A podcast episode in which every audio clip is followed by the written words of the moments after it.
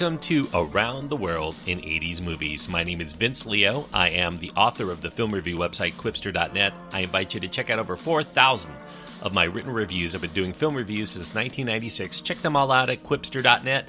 That's at Q-W-I-P-S-T-E-R.net. While you're there, I do encourage you to check out my other podcast called the Qwipster Film Review Podcast. Just search for it when you're there at my website. That's at Qwipster.net. Today I'm going to be looking at the third and final of the films I'm going to be reviewing in the Mad Max trilogy, as it once was known. At least that was before Mad Max Fury Road came out a few years before this recording here. I'm going to end my look at Mad Max here with Mad Max Beyond Thunderdome from 1985. The fourth film is just too far outside of my range. And the film series was supposed to end here anyway, so I think it's a good stopping point, at least as far as the Mad Max films from the 80s. This, of course, brings back Mel Gibson, but along with Mel Gibson comes Tina Turner in a sizable supporting role, Helen Buday, Bruce Spence, Adam Cockburn, Angelo Rossito, and many others are in this film. George Miller shares the directorial duties here with George Ogilvie for reasons I'll explain in a moment. The screenplay is by Terry Hayes and George Miller. It's a PG 13 rated film, unlike the first two films. This one is not an R rated movie. This does still have violence and language. The runtime is an hour and 47 minutes. Now, this is the third in the original Mad Max trilogy, as I mentioned. Beyond Thunderdome, it represents the most expensive film in the post apocalyptic series, as well as, arguably, the least satisfying. It's the first to be funded, at least in part, by a major Hollywood studio here, Warner Brothers. And that also means that there's going to be a lot of corporate suits trying to provide input on where they think the series should go to be profitable, as you would expect from a Hollywood studio release. And while there's a certain admiration that one can have for co writer and co director George Miller for trying to defy expectations by actually taking the series in a direction that no one would have expected he also manages to take it to places that few really wanted the franchise to go. In terms of my own Blu ray collection, to kind of satirize one of the famous lines of the script of this movie, two Mad Max films still enter my player. One film I tend to leave on the shelf. Now, in Beyond Thunderdome, it's set a few years after the events of The Road Warrior. Max's nomadic travels lead him to Bartertown.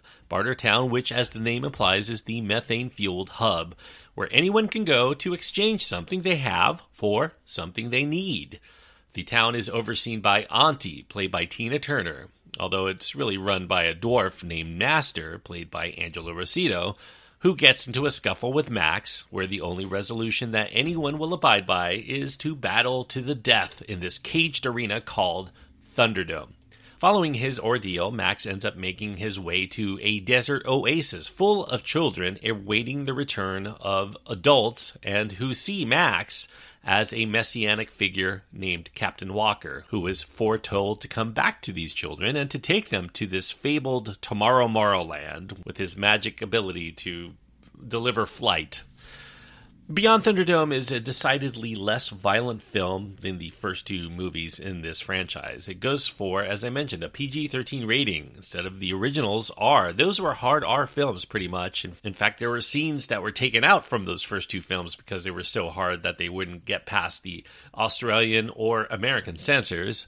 Here, you won't find any grisly dismemberments or rape, or really much true sense of dread for a world gone mad. Instead, this movie plays like a children's fable much of the time. It mixes elements from J.M. Barrie's Peter Pan along with William Golding's Lord of the Flies, which this was intended to be a post apocalyptic version of Lord of the Flies that George Miller was coming up with, but he ended up realizing that, hey, what if Mad Max was the person who ended up finding these kids? And then the third Mad Max was born. They ended up shoehorning in this Road Warrior regurgitating climax with marauding vehicles against a truck running tireless on a train track, and just to keep the Mad Max purists from claiming that a shark had been jumped several times during the writing process.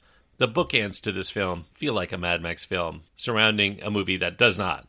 In fact, as I mentioned, this film was not intended to be a Mad Max film in its genesis. So about this group of children waiting for a savior, Miller and his co screenwriter Hayes deciding that Mad Max could actually be that savior, and they retold the script to fit the Mad Max world.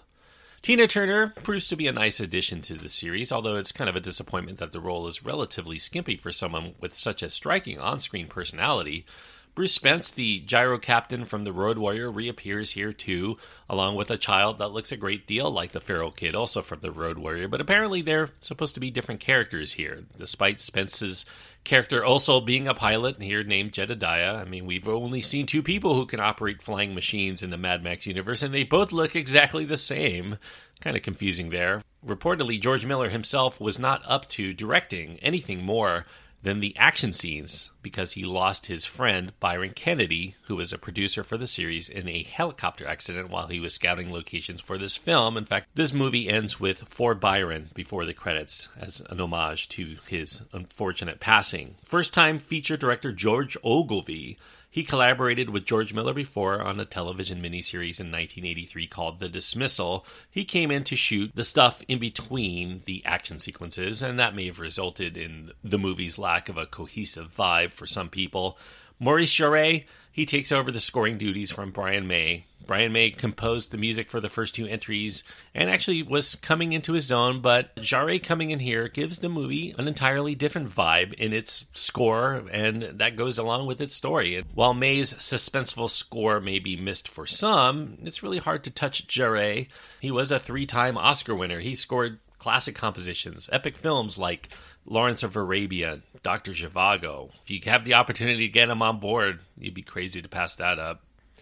Beyond Thunderdome would prove to be a big success all around the world, although in some places it did actually make less money than The Road Warrior, including its native country of Australia. In the United States, it earned a respectable $36 million, and a lot of the success could be due to the hit songs that were given extra benefit. Tina Turner's popularity in the mid 1980s was sky high.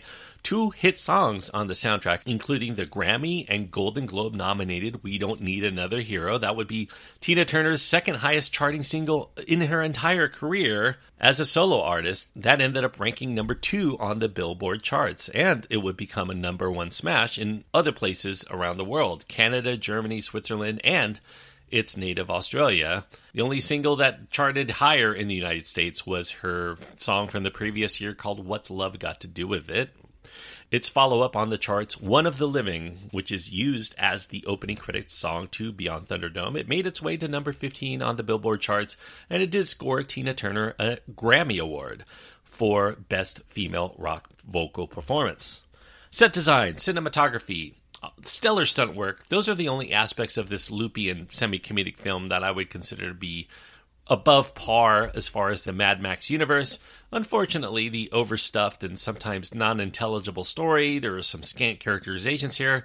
A lot of the acting in this movie is pretty spotty, and these elements do tend to mar the movie overall. Unfortunately, despite a pretty huge budget, the action sequences still don't quite match the thrills of the previous two entries, and that leaves Beyond Thunderdome somewhat dissatisfying to most who might be looking for a continuation of the excitement levels with George Miller's previous balls out, visceral approach. And by dressing all of these actors and giving them nowhere to go that many cared to follow, all but the most diehard of fans sang a variation of the hit Tina Turner end credit song and sang, We Don't Need Another Sequel. And it pretty much ended here for, well, three decades at least until Mad Max Fury Road made the series come back with a vengeance. Although without Mel Gibson, it should be noted. But fans didn't care. In fact, most of the people that really loved Mad Max Fury Road were not necessarily OG Mad Max fans. They ended up becoming new Mad Max fans for a new generation of kids. I guess that's appropriate considering this movie is about the next generation taking over. Why not let them take over the Mad Max series as a whole? So, all in all, this is a movie that I used to not like. I've warmed up to it over the years. I kind of like it now, even though it pales in significance to The Road Warrior, but I'll put it at a very marginal three stars, just squeaking over the recommendation line. Three stars out of four for those people who enjoy the Mad Max films. You certainly are going to get the most mileage out of it at the very least, some people actually champion this film as a kind of a cult classic because it takes this series into such a different direction that it really kind of stands out on its own as this kind of very strange way of making a sequel and appreciate it on that level. I can respect that, even though I do think that an opportunity was here to really kick the series into another plane, even beyond the Road Warrior. I guess that's what Fury Road is all about in the end.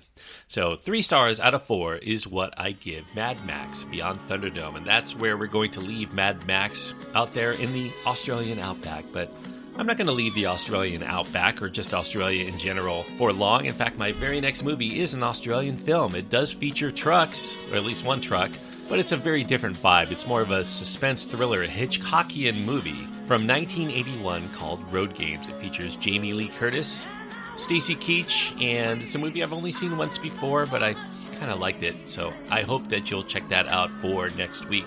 Road Games from 1981 on the next episode of Around the World in 80s Movies. Thanks everyone for listening. I hope that you enjoyed this review. If you have your own thoughts on the Mad Max series in general, which Mad Max movie is your favorite? You know, mine is Road Warrior, but maybe some people have a lot of differing opinions as to why another movie in this franchise is worthy of that moniker. I would like to hear from you about that. You can find my contact information at my website. That's at qwipster.net, Q-W-I-P-S-T-E-R.net. Until next time, thanks everyone for joining me on this trip around the world in 80s movies.